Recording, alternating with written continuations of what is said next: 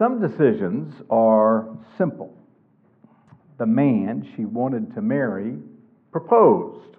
Very simple decision. His dream job was offered to him.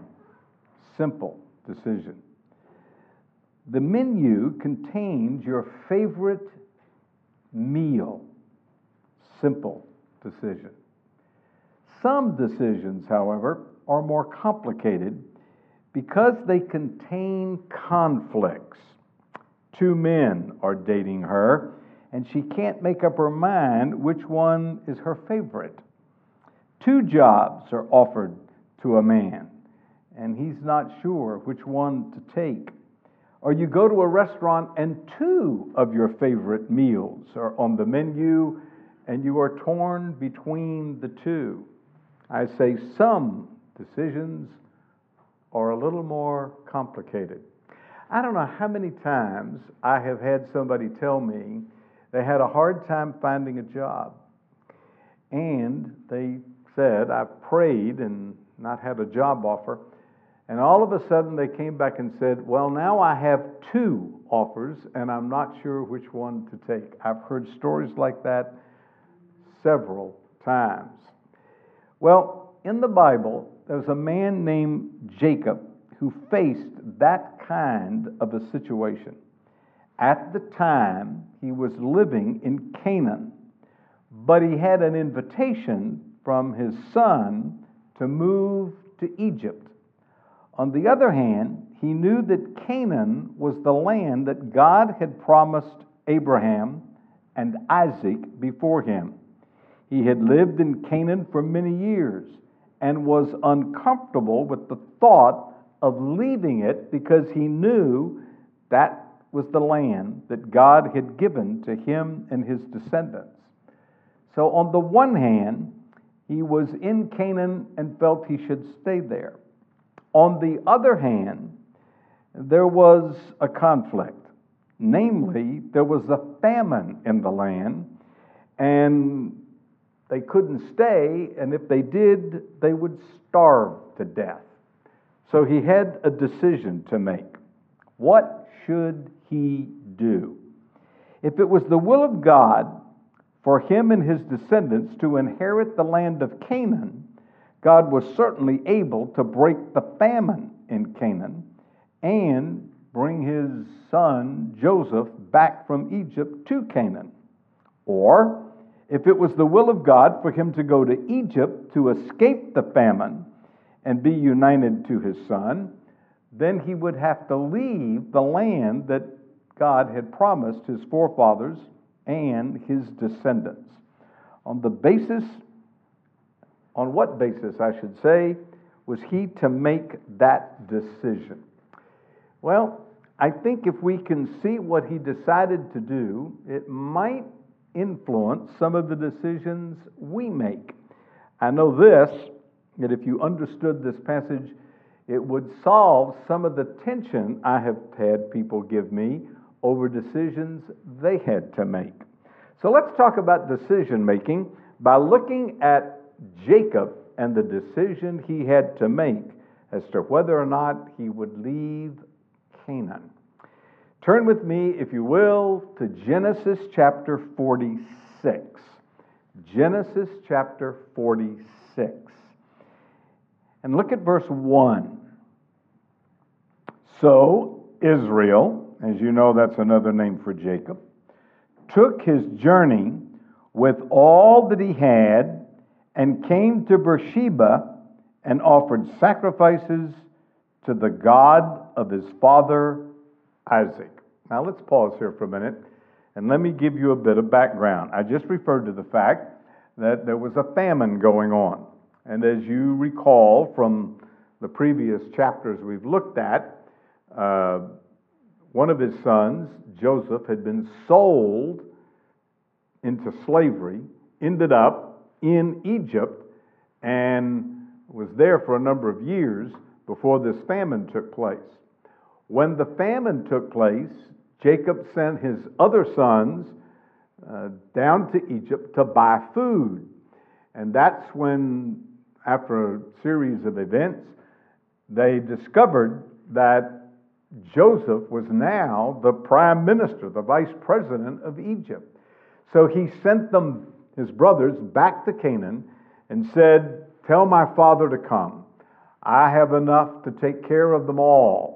He had been in charge of storing up food in anticipation of the famine. So, what this verse is telling us is Jacob decided to go to Egypt.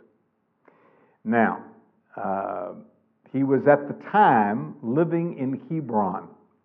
So he packed up everything and started toward Egypt. And what this verse tells us is that he came to Beersheba. Now, Beersheba is right at the southern tip of the promised land. So at this point, he's still in the promised land, but he has clearly made the decision to go to Egypt. Now, on what basis did he make that decision?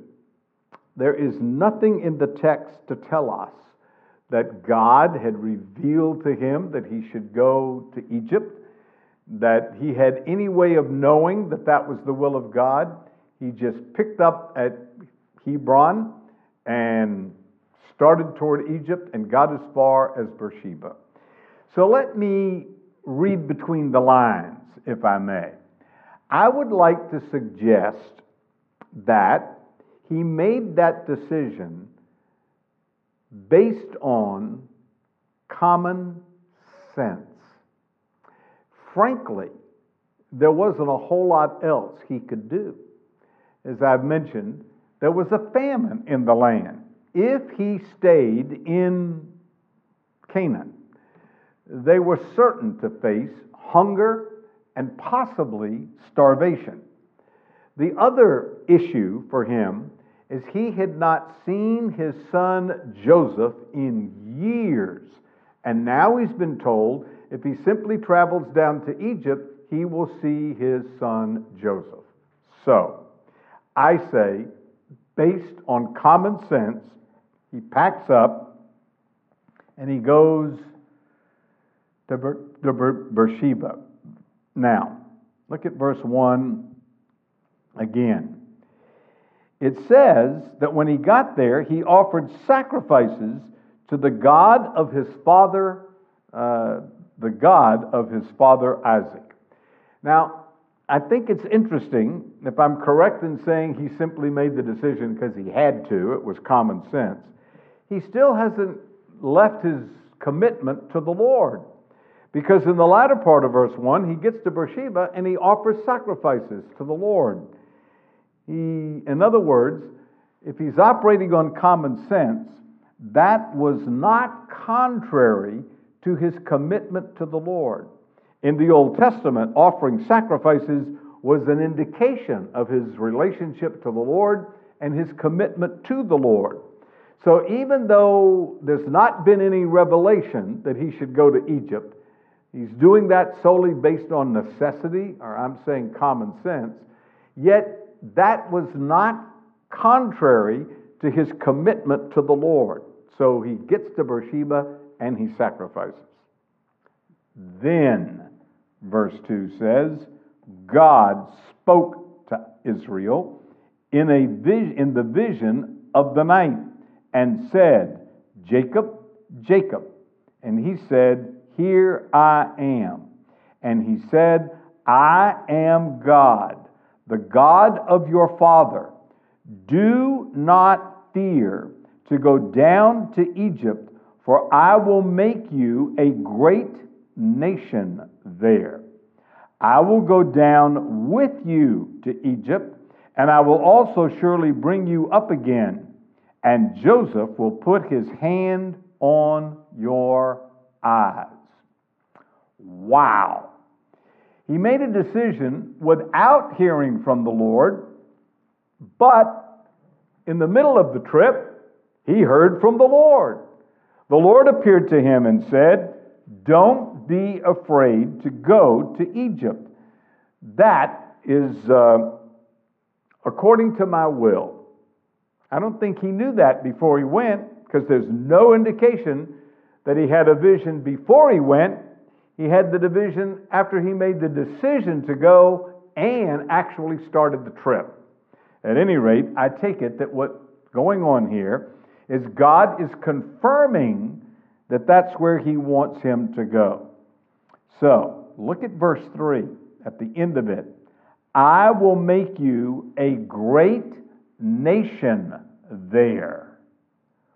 Now, that's interesting. Why are you going to take Jacob to Egypt to make him a great nation there? Why couldn't he do that in Canaan?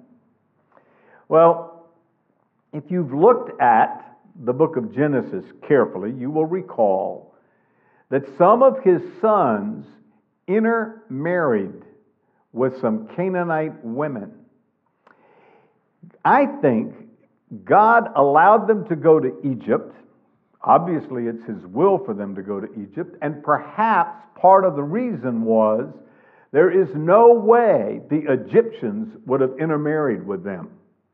So, by going to Egypt, God's going to make him a great nation in Egypt because there won't be any intermarriage and dilute the line. Furthermore, there was such rampant idolatry in Egypt. They didn't depart from the Lord while they were there because they lived in isolation. We'll see in a minute that they got isolated down to Goshen, but because of the Egyptian culture, they were isolated and therefore they didn't intermarry, and therefore they didn't get involved in Egyptian idolatry. So, God is saying, um, Fine, I want you to go. And he says to him, very interesting phrase at the end of verse 4 Joseph will put his hand on your eyes. Now, what does that mean? It means you're going to die in Egypt because it was the custom, I'm told, that when they died, they would put their hands, a relative would put the hand on the eye of the person who had just passed away. So, this is a way of saying you're going to go to Egypt and I'm going to be with you. I'm going to make you a great nation there, which is exactly what happened. And by the way, you're not going to come back to Canaan. Your descendants are. You're going to pass away in Egypt. So, picking up at verse 5, the Bible tells us then Jacob arose from Beersheba and the sons of Israel, another name for Jacob, carried their father Jacob, their little ones, and their wives in the carts which Pharaoh had sent to carry him. So they took their livestock and their goods, which they had acquired in the land of Canaan, and went to Egypt. And Joseph and all of his descendants were with him, and his sons, and his sons' sons, and his daughters, and his sons' daughters, and all his descendants he brought with him to Egypt.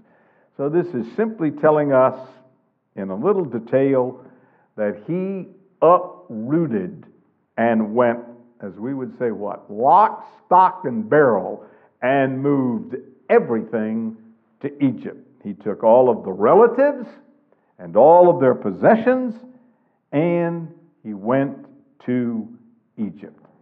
Now, what happens next in this passage is nothing more than a long list of names.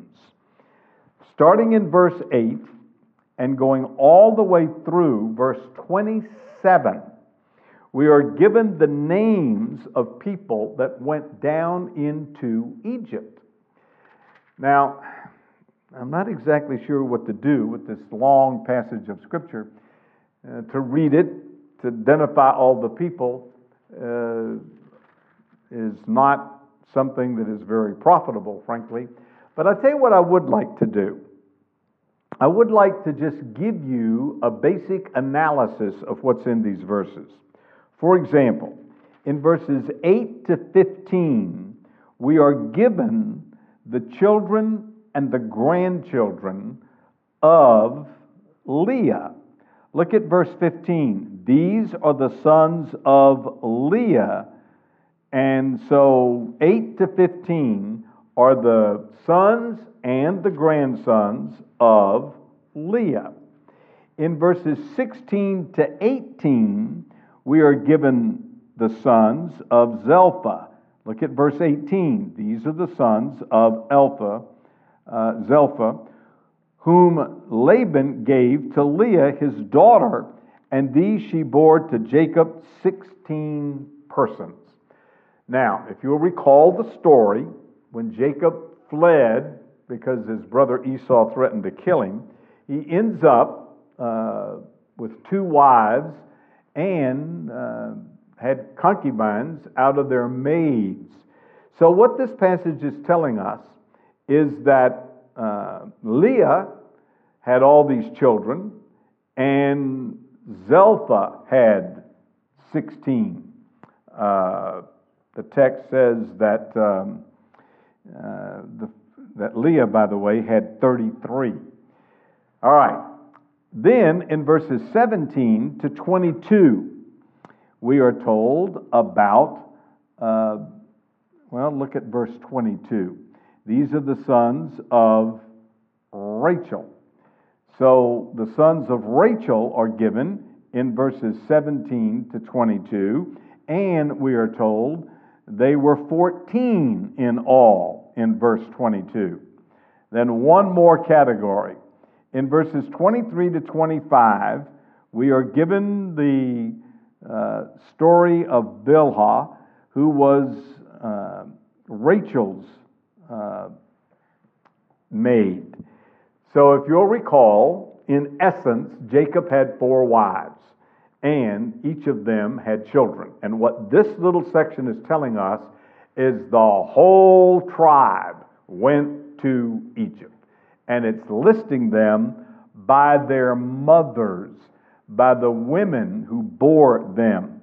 So Leah had 33, and Zelpha had 16. Rachel had 14, Bilhah had 7. And if you add all of those up, you get 66. However, uh, look at verse 26. And all the persons who went with Jacob to Egypt, who came from his body, beside Jacob's sons' wives, were 66 persons in all. And the sons of Joseph who were born to him in Egypt were two persons. All the persons of the house of Jacob who went to Egypt were 70. Now, all I want to point out is that throughout the passage, he's giving us numbers. And in verse 27, he's giving us the total. And the total is 70. So 70 people went from Canaan to Egypt. Got it? That's what verse 27 says. So, what do we say about that? Well, let me tell you, there's a problem with that. Uh, this is not the kind of thing that you would normally pick up if you were just reading the passage, but if you read the Bible and compared some passages, you would discover there is a problem here. The Septuagint, which is the Greek translation of the Old Testament, says in verse 27 there were 75 people who went to Egypt. Now, that's not a problem. Uh, the Septuagint was translated somewhere around 250 years before Christ. Uh, it's referred to a lot. It's quoted apparently in the New Testament. Uh, it isn't inspired. So the fact that it says 75 is not a great problem. The problem is that in Acts chapter 7, Stephen is preaching, and he says there were 75. So, I'm going to bring this up for the simple reason that if you talk to people about the Lord or about the Bible, Someday somebody might point out to you, ah, there's a contradiction in the Bible. One passage says that 70 went into Egypt, and another passage says there were 75 that went to Egypt. Now, what do you have to say about that? Well, I want to talk about that for a second. For the simple reason, um, you might have somebody bring it up. And if so, you need to be ready to give them an answer. But let me just tell you this before I give you the answer. I have spent many years studying the Bible. As a matter of fact, uh, this marks my 50th year. I got I graduated from seminary in 1966. It's 2016, and so I started in the uh, actually the summer and fall uh, 50 years ago. And what I've tried to do is go through every book of the Bible. I haven't made it all the way through. I'm close, but I haven't looked at all of them. I'm a few shy. I'm working on those. Now, the reason I bring all that up is this has been my passion for virtually all of my adult life. And I have bumped into the kind of problem that I just brought up.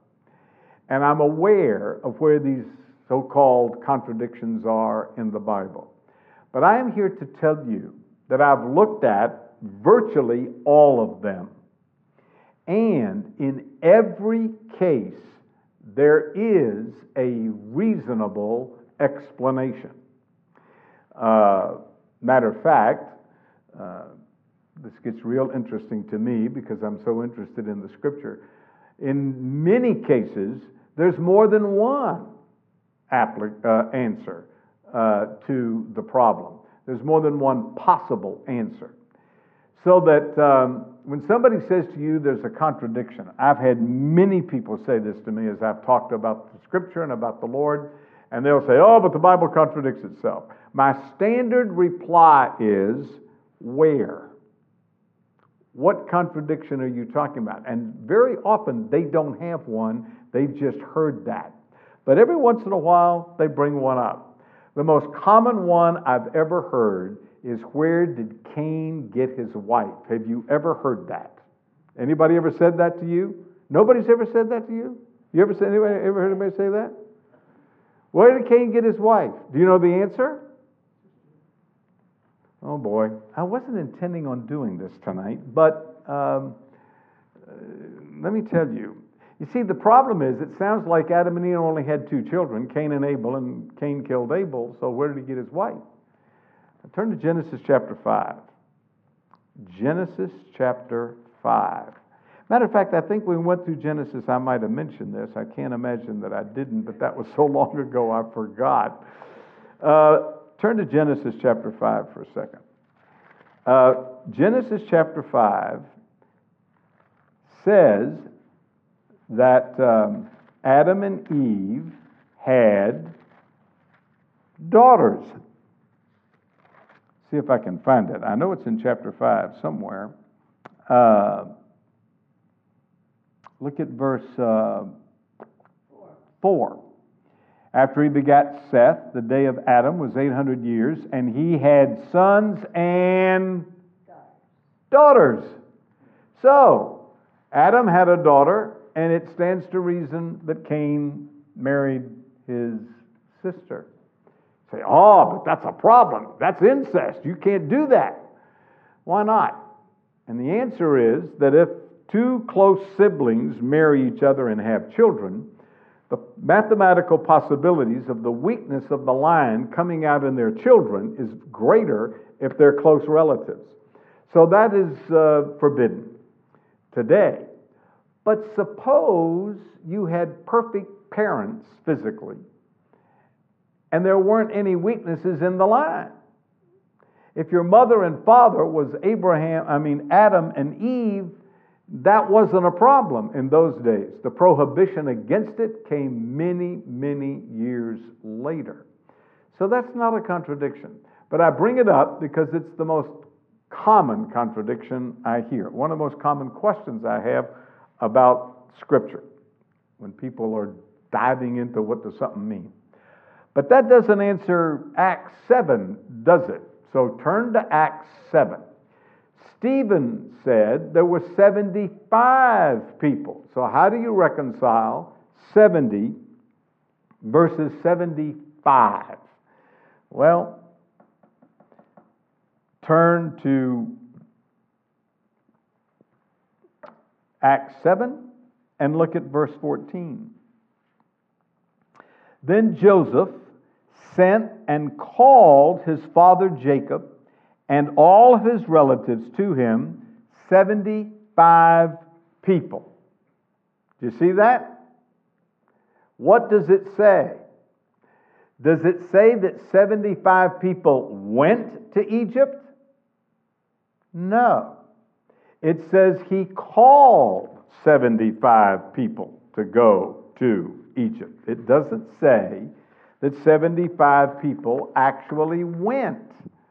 So there is technically not a contradiction between Acts 7:14 and Genesis 46 verse 27 because Genesis uh, 46 verse 27 says all the persons of the house of Jacob went to Egypt who went to Egypt were 70 so we lost 5 people along the way somewhere Joseph called 75 70 showed up in Egypt. All right, go back to Genesis 46 and let me finish the chapter and summarize what's going on here. We've gone all the way down to verse 27. Look at verse 28. And then he sent Judah before him to Joseph to point out before him the way to Goshen and they came to the land of Goshen. Now, what's happening here is they get close to Egypt, uh, I take it 70, and they send Judah, one of Jacob's sons, to go see Joseph and say, We're here, where do we go? And he sent them to the land of Goshen. Verse 29 So Joseph made ready his chariot, and he went up to Goshen to meet his father Israel. And he presented himself to him and fell on his neck and wept on his neck a good while. And Israel said to Joseph, Now let me die, since I have seen your face, because you are still alive. Remember, he said, uh, if, he lost Benjamin, he would die because he had lost Joseph, he says, All right, I've, I've gotten my long lost son. I can die now. That's all he's saying. Verse 31 Then Joseph said to his brothers and to his father's household, I will go up and tell Pharaoh and say to him, My brothers and those of my father's house who are in the land of Canaan have come to me. So, all this is telling us is that.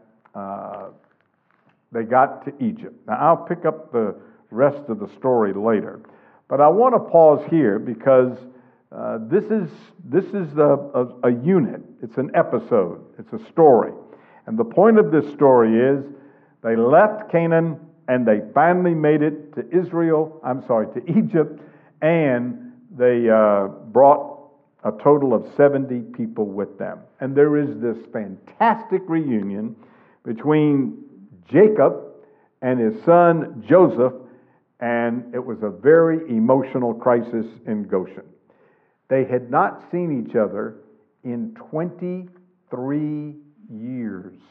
So you can imagine the absolute joy and ecstatic experience they had when they met each other. Now, I think it's a very simple story that tells us that 70 people went from Canaan to Egypt. I mean, that's basically the story. Um, the only significant part of this is in the first part of the story, which I pointed out. Jacob left Hebron, went to Beersheba, sacrificed, and then he got a word from God that what he was doing was okay. So that God didn't appear to him before he decided to go, he appeared to him after, And I think that's probably one of the most significant things in this passage. That uh, Jacob, based on common sense, made a decision that was not only in the will of God, but furthered the will of God. Because God said, I'm going to use this to get you down to Egypt, and I'm going to make you a great nation in Egypt.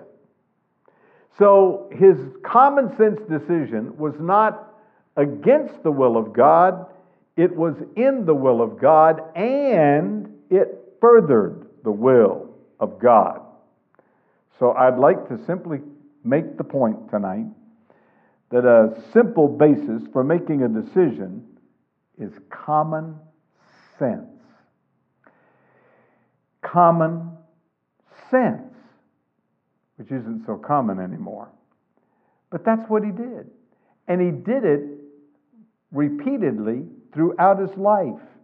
He used common sense when he got out of Dodge. Remember that? His brother Esau threatened to kill him.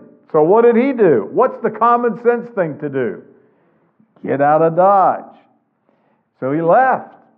And he ended up meeting a guy named Laban. And uh, that was another common sense decision. He worked to get his wives. And then he went, in this passage, to Egypt.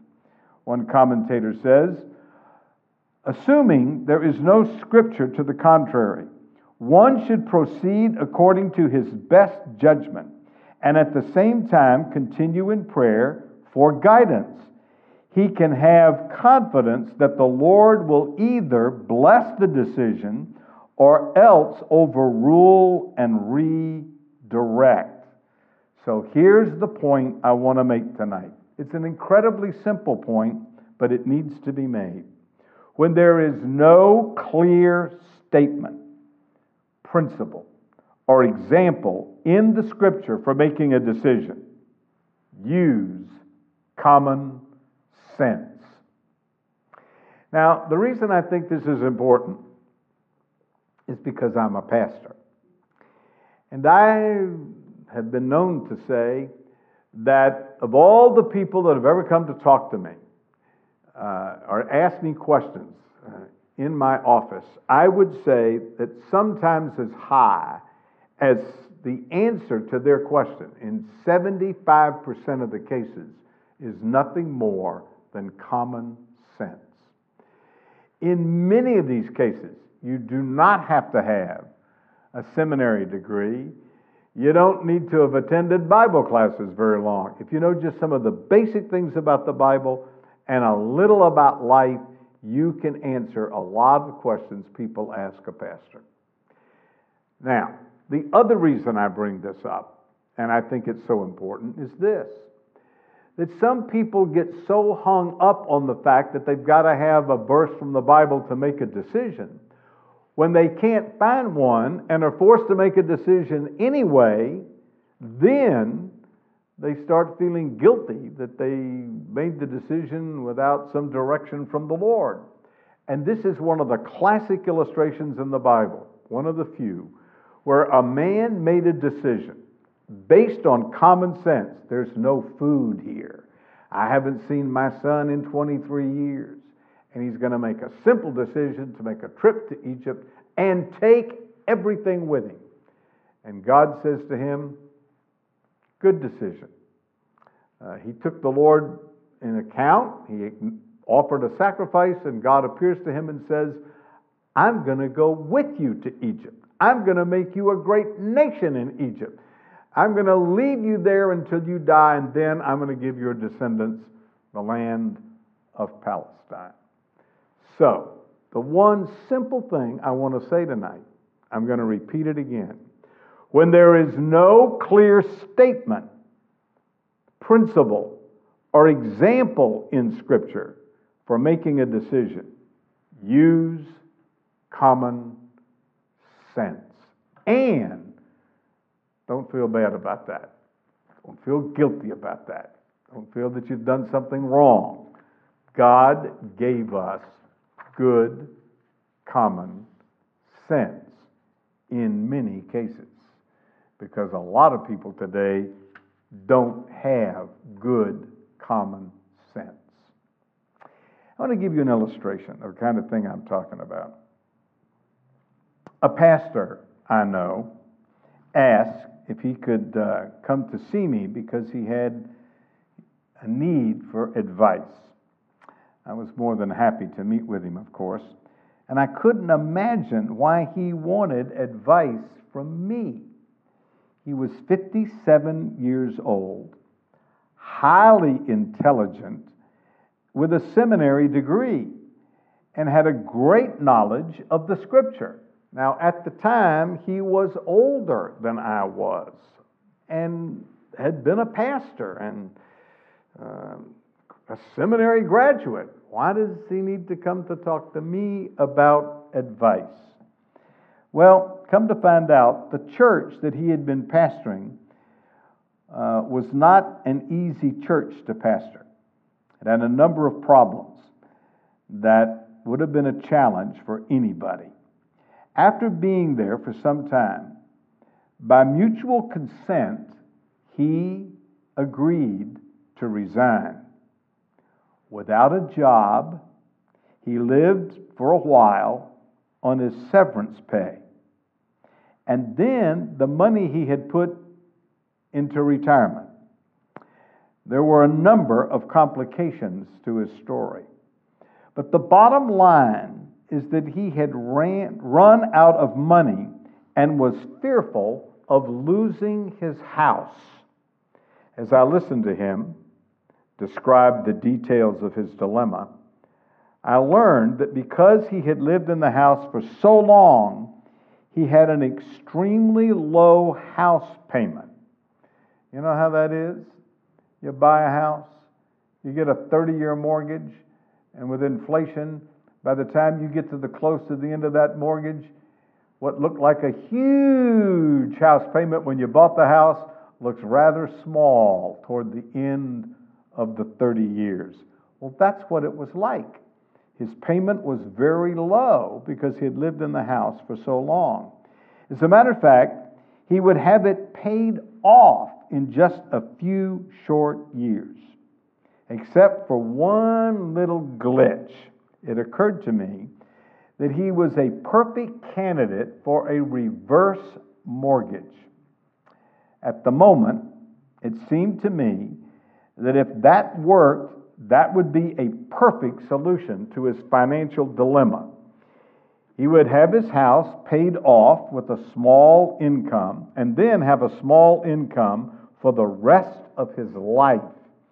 As it turned out, the solution didn't work because uh, he was a few years shy of qualifying for the reverse mortgage. So that didn't work. My next suggestion was that in order to save the house, he should get a part time job until he qualified for the reverse mortgage. Now, you understand the situation. If he can just make it for a few more years and the house is paid off and he does a reverse mortgage, he could have lived the rest of his life with a paid off house and an income. So that's what I suggested that he do. Uh, the basis of that decision was what? Good common sense. It's a matter of survival in his case. In the meantime, he could pray that the Lord would open a door for some other kind of ministry. But he should not wait for the Lord to open the door for ministry, in my opinion, and lose the house if he did, because it could not be replaced. Am I making sense? Let me ask another question. Am I making common sense? Would you have done that deal?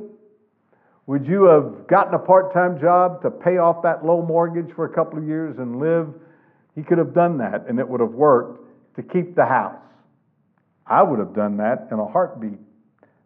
You'd have had a house, a roof over your head for the rest of your life, paid for, and the house would be paying you. That just seems to me to be common sense. Now, I am amazed at how many people have asked me for advice, and the advice was nothing more than common sense.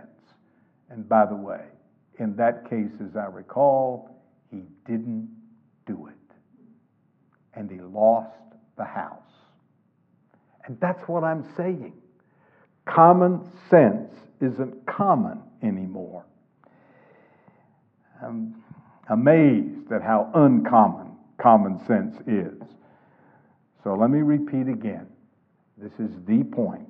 When there's no clear indication in Scripture as what you should do, then try applying some sanctified common sense. The Scripture says there's safety in a multitude of counselors.